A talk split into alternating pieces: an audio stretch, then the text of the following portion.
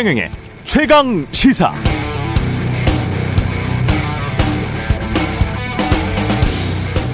방송사에서 하는 오디션 프로그램이 아직도 인기가 있습니다. 얼마 전에는 뭐 스우파, 스트리트 우먼 파이터가 큰 화제였고 요즘에도 싱어게인 같은 프로그램이 있죠.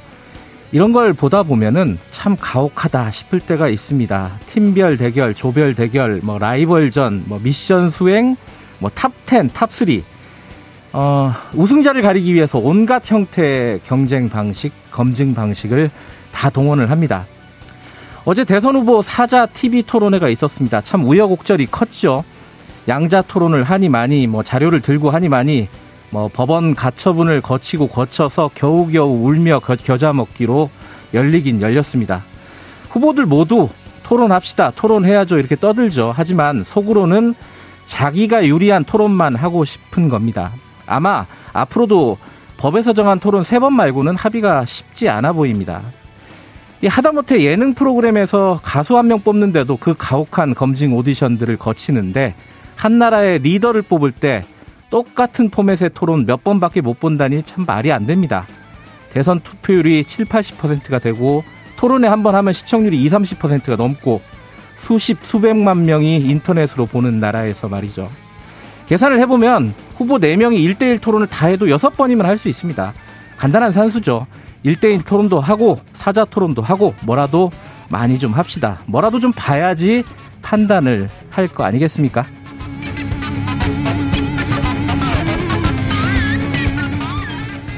안녕하십니까. 2월 4일 세상에 이익이 되는 방송 최경영의 최강 시사 출발합니다. 저는 오늘 하루 진행을 맡은 뉴스타파 기자 김경래입니다. 어, 제그 최강 시사에 출연한 송영길 민주당 대표가요. 어, 자가 진단 키트 검사 결과 양성이 나왔습니다. 그래서 지금 PCR 검사 결과를 기다리고 있고요. 그래서 어제 진행을 한 최경영 기자가 어, 재택근무를 하고 제작진들도 지금 재택근무에 들어갔습니다. 검사를 기다리고 있고요. 그래서 제가 오늘 하루 임시 진행을 하게 됐습니다. 어, 최강시사 유튜브에서 검색하시면 실시간 방송 보실 수 있고요. 문자 참여는 짧은 건 50원, 긴 건 100원, 샵 9730입니다. 어, 의견 많이 보내주시고요. 새로운 기능이 추가됐다. 뭔 기능이 추가됐죠, 이거? 무료 콩 이용 많이 부탁드리겠습니다. 자, 오늘 인터뷰에서는 어제 대, 선 후보 TV 토론회 집중적으로 좀 얘기 좀 해보겠습니다. 정의당 조성주 종합상황실장, 국민의당 선, 총괄 선대본부장 이태규 의원 이야기 나눠봅니다.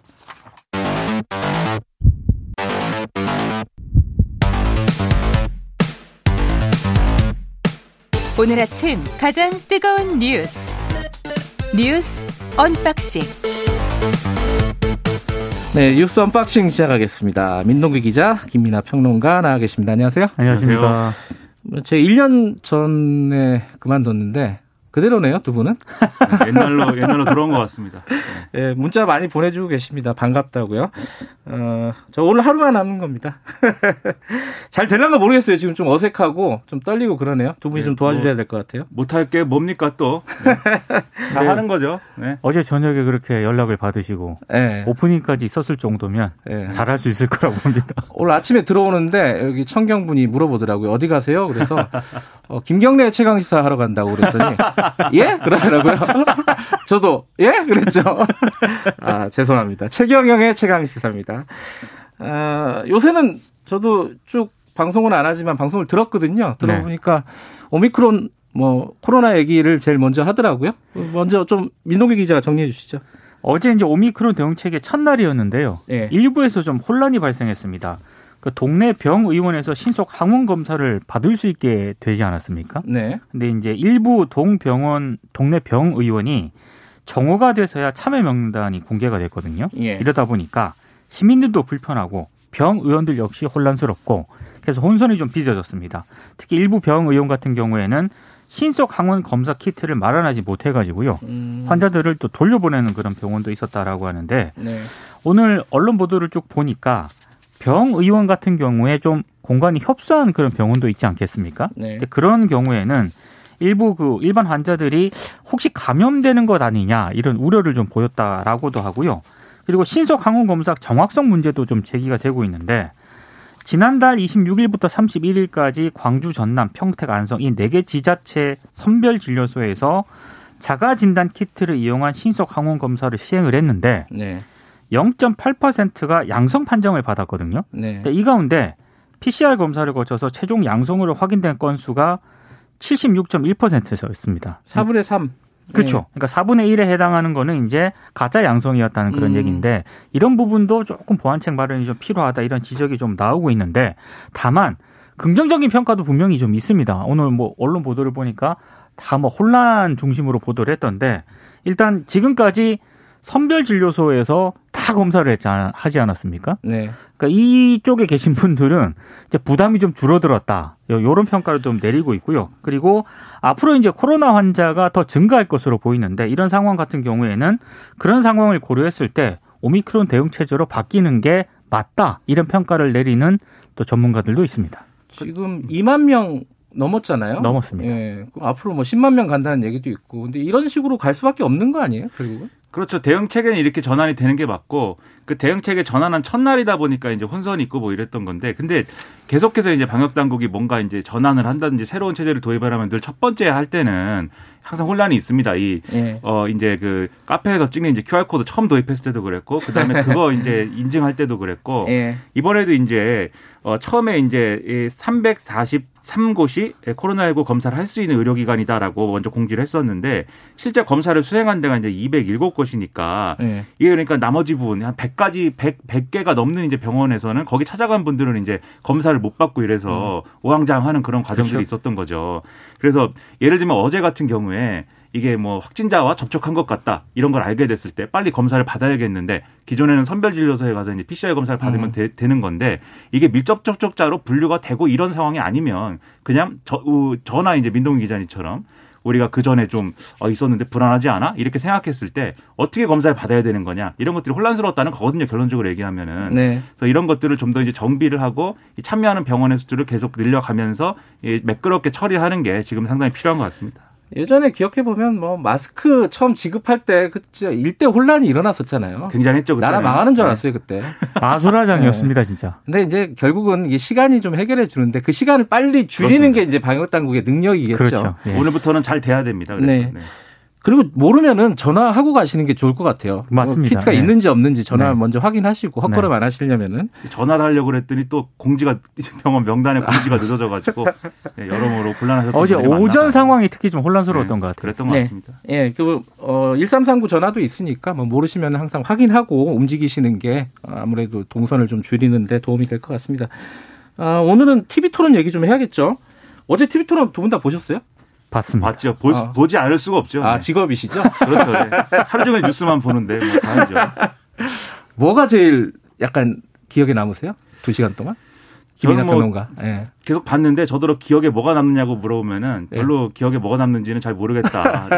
뭐 기억에 다 남는다면 다 남는 거고 안 남는다면 안 남는다는 건데 그러다 보니까 네. 언론에서는 뭐 큰 한방도 없었고 실점도 없었다 이렇게 음. 제목을 달아고 기사를 많이 쓰던데 네. 저는 이 네 명의 후보가 유권자들이 각각의 이제 좀 기대했던 바는 음. 이제 어떤 기준은 충족한 거 아닌가. 그래서 네 명의 후보가 특별히 뭐 이 후보는 정말 문제가 있다 이런 평가를 받은 건 아니니까 그 점에서는 다행인데 이제 윤석열 후보가 특히 이제 대장동 개발 의혹에 대해서 굉장히 강하게 문제 얘기하고 거의 자기에게 배분된 시간에 거의 한 80%는 그 얘기한 것 같아요.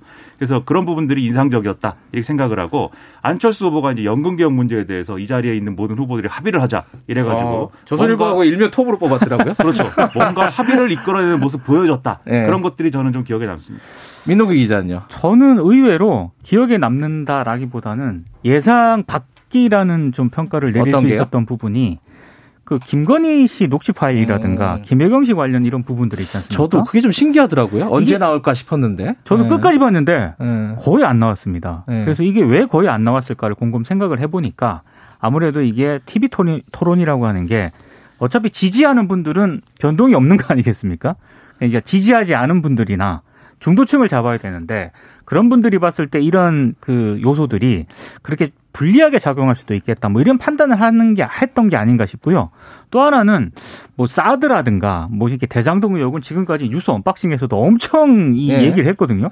그래서 새롭진 않았습니다. 네, 네. 근데 이제 새로웠던 부분은 어, 일단 노동이사제를 가지고 뭐 안철수 후보가 오히려 윤석열 후보를 압박하는 음. 그래서 안철수 후보 같은 경우에는 굉장히 뭐 민주노총이 뭐 지배하게 된다 뭐 이런 발언도 했는데 그런 부분들이 좀 지금까지 알려지지 않았던 그런 모습 가운데 하나였던 것 같고 또 하나는 심상정 후보가 결국에는 김건희 녹취 파일을 잠깐 언급을 하면서 안희정 전 충남지사 얘기를 꺼내지 않았습니까? 그러니까 결국에는 어, 윤석열 후보로부터 사과를 받아내는 뭐 그런 장면들이 좀 개인적으로는 좀 인상적이었습니다. 그 김건희 씨라든가 김혜경 씨 어, 얘기는 왜 안 꺼냈을까요? 그 김민하 평론가는 정치 평론가시잖아요. 그렇죠. 네. 평론가 평론가가 볼 때 얘기입니다. 그래서 평론가가 생각할 때 네. 그분들한테 물어본 게 아니니까 네. 평론가가 생각할 때는 둘 중에 하나인 거죠. 일단 이 윤석열 후보 입장에서 결국은 네. 이재명 후보 왜냐하면 네거티브는 안 하겠다라고 선언을 이미 했으니까 이제 김건희 씨 얘기나 이런 걸 꺼내기는 어려웠을 거고 네. 결국 윤석열 후보가 왜 그랬냐 왜 김혜경 씨 음. 얘기 안 꺼냈냐인데 이제 두 가지인 것 같아요. 첫 번째는 어쨌든 이게 이 이재명 후보에 대한 그런 개인적인 차원의 의혹을 제기하려고 그러면 이게 가지수가 굉장히 많거든요. 대장동 네. 개발 의혹도 있고 성남 FC 관련해서 또 얘기해야 음. 되고 지금 우리가 얘기한 대로 김혜경 씨 얘기해야 되고 뭐 아들 얘기도 해야 되고 네. 여러 가지가 있는데 그걸 뭐 제한된 시간에 어떻게 다 하겠습니까? 네. 그래서 윤석열 후보 입장에서는 나름대로 이제 선택과 집중을 한 거 아니냐 라는 생각이 첫 번째로 들었고 음. 근데 이런 게 좀 건전한 생각이라면 불건전한 생각도 좀 들었어요. 불건전한 생각이 있어요? 그렇죠. 괜히 김혜경 씨 얘기를 꺼내서 아. 이재명 후보가 또 어제도 이제 대장동 개발 의혹 얘기하는데 네. 대장동 개발 의혹 뭐 어떻게 그렇게 특정인들에게 큰 사익을 몰아줄 수가 있느냐 뭐 이렇게 하니까 바로 이재명 후보가 그 전까지는 좀 이 얘기 시간 낭비하지 말자는 태도였는데 바로 부산저축은행 얘기하면서 김만배 씨가 김만배 씨 측이 김만배 씨의 누나가 이 윤석열 후보 이 부친의 집을 산 얘기를 막 꺼내지 않습니까? 이렇게 역공을 하잖아요. 비슷한 원리로 이 김건희 씨, 그 김혜경 씨 얘기 꺼냈으면은 김건희 씨 얘기를 또 꺼내가지고 음. 서로 뭐 이 유리한 건 없다 이런 판단을 한 게 아닐까 또 추정을 하는 거죠. 그런 이유 아닐까 합니다. 어, 심상정 후보가 이제 끝나고 나서 얘기한 게 탐색전이었다 이런 얘기를 했잖아요. 네. 그러니까 사실 토론이 남아 있으니까 앞으로는 아마 나올 거예요. 한 번은 그죠? 그 얘기가 김건희 씨 얘기라든가 김혜경 씨 얘기라든가. 네. 그 저는 뭐 그게 좋은 거냐는 생각이 드는 게 왜냐면 뭐 네거티브로 하지 말자 뭐 이런 것도 있겠지만 이게 각자가 무슨 얘기할지가 사실 그려지잖아요. 그렇죠. 사실 대장동 개발 의혹도 마찬가지거든요. 예. 이게 새로운 어떤 팩트가 나오거나 뭐 이런 게 있어가지고 그거에 대해서 질문을 하고 답변을 들어야 된다라면 모르겠는데 이미 정해져 있습니다. 뭐라고 할지 이재명 음. 후보는 이거는 국민의힘 게이트고 그때 국민의힘이 막았고 뭐 이런 얘기를 하고 그러면 윤석열 후보는 무슨 소리냐 그것은 뒤집어 씌우는 것이다라고 하면서 왜 이렇게 사업을 설계했는지 무능이냐 아니면은 뭐 부패냐 답해라 이렇게 얘기하고 그리고 이재명 후보는 다시 또 국민의힘 게이트라고 하고 뭐 이럴 거예요. 그 장면을 예를 들면 양자 토론을 했는데 두 시간 내내 보는 그런 게 이제 어, 좀 바람직한 거냐. 우리가 확인하고 싶은 건 당연히 그런 부분도 있겠지만 저 후보가 국정운행 운영 능력을 가지고 있느냐 이런 것들을 확인하고 싶은데 그런 점에서 바람직하지는 않은 거 아니냐. 이 네. 언론의 역할이나 이런 것들을 더 기대해 보는 게 필요하지 않나 생각입니다. 다만 어제 개인적으로 약간 좀 장학 퀴즈 비슷한 어떤 그런 장면이. 아, 이거 알아요? 뭐, 이거, 이 런 부분이요? 뭐 안철수 후보가 뭐 네. 윤석열 후보한테 뭐 청해 점수 만점이 몇 점인지 아냐. 음. 그 다음에 뭐 이재명 후보 같은 경우에는 아리백에 대해서 어떻게 대응할 거냐. 네. 뭐 이런 부분들에 대해서 윤석열 후보가 오답을 내거나 대답을 제대로 못 했잖아요. 네. 그러니까 그런 부분들이 이미 어제 이제 사자 토론에서 나왔기 때문에 아마 이제 법정 토론 아직 세 번 남았잖아요. 그런 부분들에 대해서 아마 윤석열 후보 쪽에서는 굉장히 많은 준비를 해야 되지 않을까 음. 그런 생각이 좀 들더라고요. 장학 퀴즈식 질문이다. 언론이 이렇게 평가를 하더라고요. 장학 퀴즈 모를 텐데 요즘 세대는. 아, 그렇죠. 장학 퀴즈. 추억의 장학 퀴즈. 정말 옛날 얘기인데 네. 이거는. 제, 제가 어렸을 때는 좀 봤는데 장학 퀴즈도. 네. 네. 그, 어, 무슨 얘기하다 갑자기 장학 퀴즈. 아, 그, 이렇게 이제 질문을 던지는 방식의 이런 네. 접근법이 결국 이 우리가 슬램덩크라는 만화를 보면은 거기 주인공이 이 팀에서 약한 골이다 여기가 그래가지고 집중 공략을 당하는 부분이 나옵니다. 그것처럼 윤석열 후보가 뭔가 정책의 전문성이나 이런 것이 심도 있게 지금 이제 이루어지지 않은 거 아니냐라는 의구심이 있기 때문에 이렇게 접근하는 거거든요. 음. 근데 저는 이게 장학 퀴즈식 접근도 좋은데 이게 이런 개념을 아느냐 이렇게 물어보는 것보다는 이런 개념이 있고 나는 이 개념에 대해서 이렇게 접근해야 된다고 생각하는데 당신 생각은 어떠냐 이렇게 물어봐야 효율적인 네. 토론이 될 것 같고요. 이걸 개념을 아느냐 모르냐가 중요한 것도 있지만 그렇지 않은 것도 있거든요. 아리백 같은 거는 경우는 사실 이번 토론을 통해서 처음 들은 분들도 많을 거예요. 그렇죠. 그렇죠. 그동안 네. 언론에 많이 나온 개념은 아니기 때문에 그런 점들은 좀 고려해야겠고 다만 이제 텍소노미 같은 경우는 이거는 현안이기 때문에 윤석열 후보가 좀 알았어야 되는 개념인 거 아닌가 싶은 부분도 있어요. 그런 건 이제 검증이 될 것인데 이런 부분들 그래서 이 너무 장학 퀴즈를 하는 것은 또 어, 토론다운 토론은 아니다 이런 생각이 좀 들었습니다. 아마 시청자들이 판단을 하실 텐데 이 보면서 야, 저뭐 저런 사소한 거를 뭐 아는지 모르는지 그게 중요한 것이냐라고 생각하시는 분도 있을 거고 그걸 모른다는 거는 관심이 없는 거 아니냐. 어, 지금 현안이고 세계적인 그렇죠. 현안인데 네. 사실 기후 위기 이런 부분들을 그런 부분들에 대한 관심과 능력이 없는 게 아니냐라고 판단할 수도 있는 거고 그건 또 각자의 판단에 맡겨야겠죠. 저의 제가 어제 TV 토론을 보면서 보린, 내린 결론은 네. 토론은 많이 해야 된다. 그러니까 저도 처음에 네. 얘기했는데 어제 보니까 이제 1인당 뭐 7분 자유 토론 이런 걸 하잖아요. 몇 마디 하면 끝나요, 끝나더라고요. 사실. 네. 더 이상 얘기가 진전이 안 되니까 예컨대 아리백을 아냐?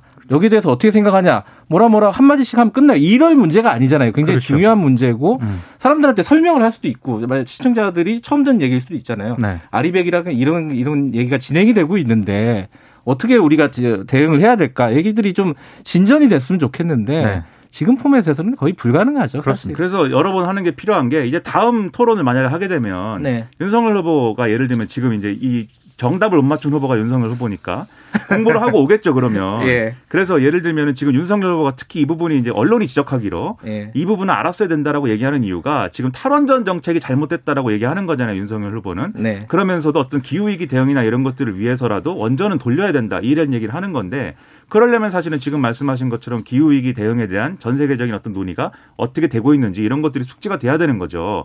근데 그게 안 됐다라고 하는 것에서 평가가 끝나는 게 아니라 그럼 다음 토론에서는 숙지를 해 갖고 와서 윤석열 후보도 좀 발전된 모습으로 설명을 해주면 유권자들도 또 그 태도를 평가를 할 거거든요. 여러 번 해야 이 역시 후보들의 실력도 는다.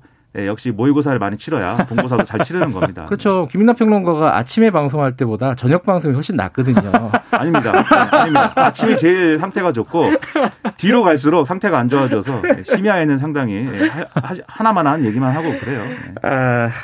많이 합시다. 그죠? 많이, 많이 해야 됩니다. 좀 예. 보고 싶어요. 그러니까 1대1 토론도 좀 보고 싶은데. 그렇죠. 윤석열, 이재명 둘 간의 토론 말고도 다른 토론도 있잖아요. 그죠? 예를 들어 안철수, 이재명 할 수도 있는 거고. 그렇죠. 1대1 토론 여러 번 하다 보면은 본인들한테 도움이 될 수도 있는 거고 그걸 사전에 도움이 될지 안 될지를 왜 판단해 가지고 자꾸 할지 말지를 결정할지 아니, 모르겠어요. 사실 사자 토론 전에 김동연 후보랑 이재명 후보랑 아, 양자 그 토론 했잖아요. CBS에서 했죠. 근데 네. 그 토론이 상대적으로 뭐 이게 뭐냐 이게 대단 비슷하다 이런 평가도 있었는데 저는 굉장히 집중해서 봤거든요. 네. 그러니까 이제 그런 식의 토론들이 좀 많이 일어났으면 좋겠습니다.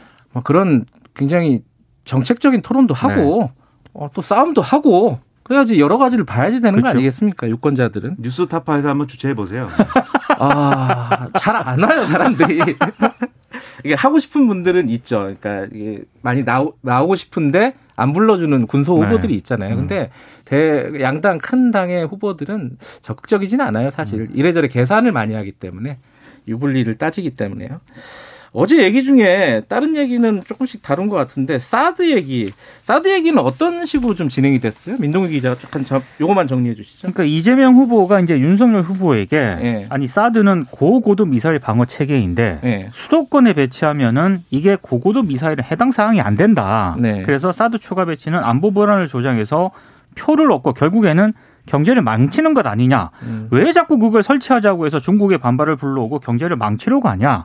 요렇게 이제 질문을 하니까 윤석열 후보가 안보가 튼튼해야 주가도 유지가 되고 이른바 그 국가 리스크라는 것도 줄어드는 것이다. 이렇게 이제 반박을 했거든요. 아, 요거는 뭐 사드에 대해서 어떻게 뭐 이렇게 이 후보들 간의 어제 사자 토론을 음. 보시고 보시는 분들이 판단을 하지 않을까 싶습니다. 네. 그러니까 이 문제에 대해서 윤석열 후보 굉장히 공부를 많이 한 것 같아요. 열심히 한 것 같아요. 안보 문제에 약간 대해서. 그 군사적인 용어들을 굉장히 많이 쓰시더라고요. 그렇죠. 그러니까? 그렇죠. 그렇죠? 네. 음. 그래서 이 부분에 대해서 반박을 하고 이러니까 좀 흥분도 하고 좀 그랬는데 제가 볼 때는 그좀 반박을 이제 좀 차분하게 해도 되는데 음. 흥분을 해서 이렇게 좀 대하는 거는 유권자들이 판단할 땐 좋은 태도는 아닐 텐데 어쨌든 공부를 많이 했으니까 이제 이 얘기를 하는 것은 이제 그렇다 치는데 이제 여러 가지 전제들을 얘기를 했어요. 그래서 북한에서 예를 들면 핵 핵탄두를 이 중장거리 미사일에 실어가지고 어 남한에 쏠 때 사실은 중장거리 미사일을 가지고 남한에 쏠 일은 아니잖아요. 다른 데 쏘겠지 그거는. 그렇죠. 그리고 오히려 단거리 미사일 중에서도 뭐 극초음속 미사일 뭐 이런 것도 있지만 북한판 이스칸 다르다 뭐다 해가지고 여러 가지 수단이 있는데 지금 사드는 어쨌든 높이 올라갔다가 내려오는 것만 요격할 수 있지 않습니까? 그래서 굳이 이게 수도권 방어하는데 필요하냐 이게 이제 핵심적인 의문인데 윤석열 후보가 거기에 대해서 이제 고각 발사를 언급을 했단 말이에요. 그래서 고각 발사라는 거는 굳이 멀리 갈 수 있는 미사일을 사정거리가 기니까 멀리 가도록 쏘는 게 아니고 이 각도를 높이 해가지고 저 하늘 끝까지 올라갔다 내려오게 하는 방식으로 수도권을 맞출 것이다 이 얘기를 하는 건데 이것도 전문가들의 그 판단은 분분해요. 그게 그렇게 할 경우에 첫째로 어 사드가 그걸 요격할 수 있느냐에 대해서도 속도가 안 맞아갖고 요격 못할 것이다 이런 평가도 있고 둘째로 그렇게 쏠 필요가 있느냐 북한이 남한을 겨냥해서 앞서 말씀드린 대로 다른 수단도 있고 방사포라든가 장사정포도 있는데 그게 더 많죠. 그렇죠. 그런 반론들이 나오는데 그런 것들까지 포함해 가지고 나름대로 또 윤석열 후보가 할 말이 있었을 거거든요. 근데 말씀하신 대로 시간이 그렇게 또 길지는 않았기 때문에 네. 그런 공방이 또 충분히 이루어지지는 않은 것이 좀 아쉽습니다. 예, 사드 뭐 아까 얘기한 뭐 국민연금 뭐 네. 이런 부분들 그리고 뭐 복지 부분 계속 앞으로 좀 정책적인 얘기들이 좀 심도 있게 진행이 됐으면 좋겠습니다. 네. 궁금한 게 많아요, 사실 이런 부분들이. 그렇죠. 여기서 결정이 돼야 되는데 맨날 이제 대장동 아니면 뭐 김건희 뭐 이런 얘기들만 하니까. 그러니까 말이에요. 지금 중국에 대한 음. 태도 이런 것도 어제 상당히 이제 쟁점이었는데 그 외교 정책에 있어서는 중요한 쟁점 아니겠습니까? 굉장히 중요하죠. 네. 자, 어 김혜경 씨 관련된 얘기가 진전된 얘기들이 좀 있죠. KBS 보도 이후에. 네. 어, 떤 얘기인지 좀 정리 좀 해주시죠. 일단 그 뭐 몇 가지 의혹이 제기가 됐는데요. 예. 그 동아일보 같은 경우에는 일단 추가적으로 보도를 한 게 있습니다. 예. 아, 그약 처방을 대리 처방을 받았다는 그런 의혹이 제기가 됐잖아요. 근데 지금 김혜경 씨가 6개월치 약을 한 달 후에 직접 종합병원에서 처방받은 것으로 일단 또 동아일보 등이 보도를 했거든요. 그 약을 먹었다. 그 약을 그러니까 사실 먹은 거 아니냐. 그러니까 그 약이 그 배 씨가 자기가 먹으려고 샀다라고 해명을 했는데 그게 아니다라는 취지의 보도인 거죠. 그렇죠. 동아일보가 네. 이제 그렇게 보도를 했고요. 그리고 이제 어제 이재명 후보가 어찌됐든 과잉 의전이라든가 법인카드 이용 의혹에 대해서는 사과를 했는데 하지만 민주당의 해명은 좀 논란이 좀 있는 것 같습니다. 의약품 대리 처방은 김혜경 씨가 아니라 방금 말씀하신 말씀하신 것처럼 이 5급 공무원인 배 씨가 받았다라고 밝혔는데 뭐 호르몬제 임신 뭐 얘기도 하고 호르몬제를 복용했다라고 하지 않았습니까? 근데 이 배 씨가 흔히 말하는 그 7급 그 비서 A 씨에게 대리 처방받은 약을 그러면 왜 이재명 후보 자택 소화전 문고리에 걸어두라고 지시를 했느냐? 음. 이 민주당 해명은 또 앞뒤가 맞지 않는다 이런 비판도 나왔고 그리고 이제 그 비판이 나온 뒤에 동아일보가 이제 추가적으로 그 관련 내용을 보도를 한 거거든요. 그러다 보니까 해명이 뭔가 좀 앞뒤가 맞지 않는다라는 건 지적도 나오고 있습니다. 그러니까 해명이라는 거는 해명이 됐, 해명이 나왔으면은 최소한 그때까지 나온 의혹에 대해서는 설명이 되고 네. 그러면 이제 또 다른 의혹이 제기되면 모를까 거기서 그 문제는 사실 종결이 돼야 되는 게 맞는 거거든요. 추가로 계속 뭐 논란을 벌일 수는 있겠지만 팩트의 영역에서는 근데 이게 해명하고 지금 나와 있는 이 해명이 여러 가지 사실관계를 설명해 주지를 못해요. 음. 그러면 당연히 이게 해명이 잘못됐다까지 더 얹어져 가지고 후보와 지금 민주당이 져야 될 정치적 부담은 더 커지는 겁니다. 그래서 해명을 정확히 할 필요가 있겠는데 예를 들어서 지금 이제 말씀하신 대로 김혜경 씨에게 전달하려고 한 그러한 정황이 있는데 이 약을 왜 배모 씨가 먹으려고 한 것이다라는 취지로 해명을 하느냐 이런 부분들은 당연히 나올 수 있는 지적이고 그리고 지금 결론적으로 얘기해서 김혜경 씨가 김혜경 씨는 지시한 바도 없고 아무것도 안 하고 가만히 있었는데 그 배모 씨가 알아서 과잉 충성했다라는 취지로 지금 모든 걸 설명하려고 하는 거잖아요. 근데 과연 그런 거냐, 그렇지 않은 거 아니냐라는 의구심을 가질 수밖에 없는 거예요. 그리고 법인카드 사용이나 이런 문제에 대해서도 이재명 후보는 결국은 이 사건의 본질은 어 이 두 이제 5급과 7급의 두 공무원 단의 문제인 것이고 그런 부분에 있어서 도의적인 책임은 얘기하고 있지만 나머지 문제에 대해서는 사과나 이런 것이 아니라 예를 들면 법인카드를 제대로 썼는지는 감사를 해보자 이렇게 얘기를 하고 있는 거 아니겠습니까? 근데 그거를 감사를 해서 나오는 결과를 봐야 이게 해명이 되는 문제냐. 왜냐면은 결국 이 배모 씨가 이 법인카드 카드 바꿔치기를 통해서 식재료를 사서 이 김혜경 씨에게 전달을 한 거잖아요, 결국은. 그런데 이것을 그러면 김혜경 씨가 이 용도나 이런 것들은 제일 잘알 텐데 왜 감사를 통해서 확인해야 되는 건가 이런 의문들이 남아서 좀 해명이 음. 더 제대로 돼야 되지 않나 싶습니다. 흔히들 얘기하잖아요. 정직이 최상의 방책이다. 뭐 그렇죠. 뭐 이런 얘기하죠. 어, 해명을 좀 기다려 보고요. 오늘 여기까지 하죠. 오늘 만났지만 어, 마지막입니다. 또 모르죠. 또 어떤 일이 어떻게 생길지. 두분 고맙습니다. 고맙습니다. 네, 뉴스 언박싱 민동기 기자 김민아 평론가였고요. 최경영의 최강 시사 듣고 계신 지금 시각은 7시 44분입니다.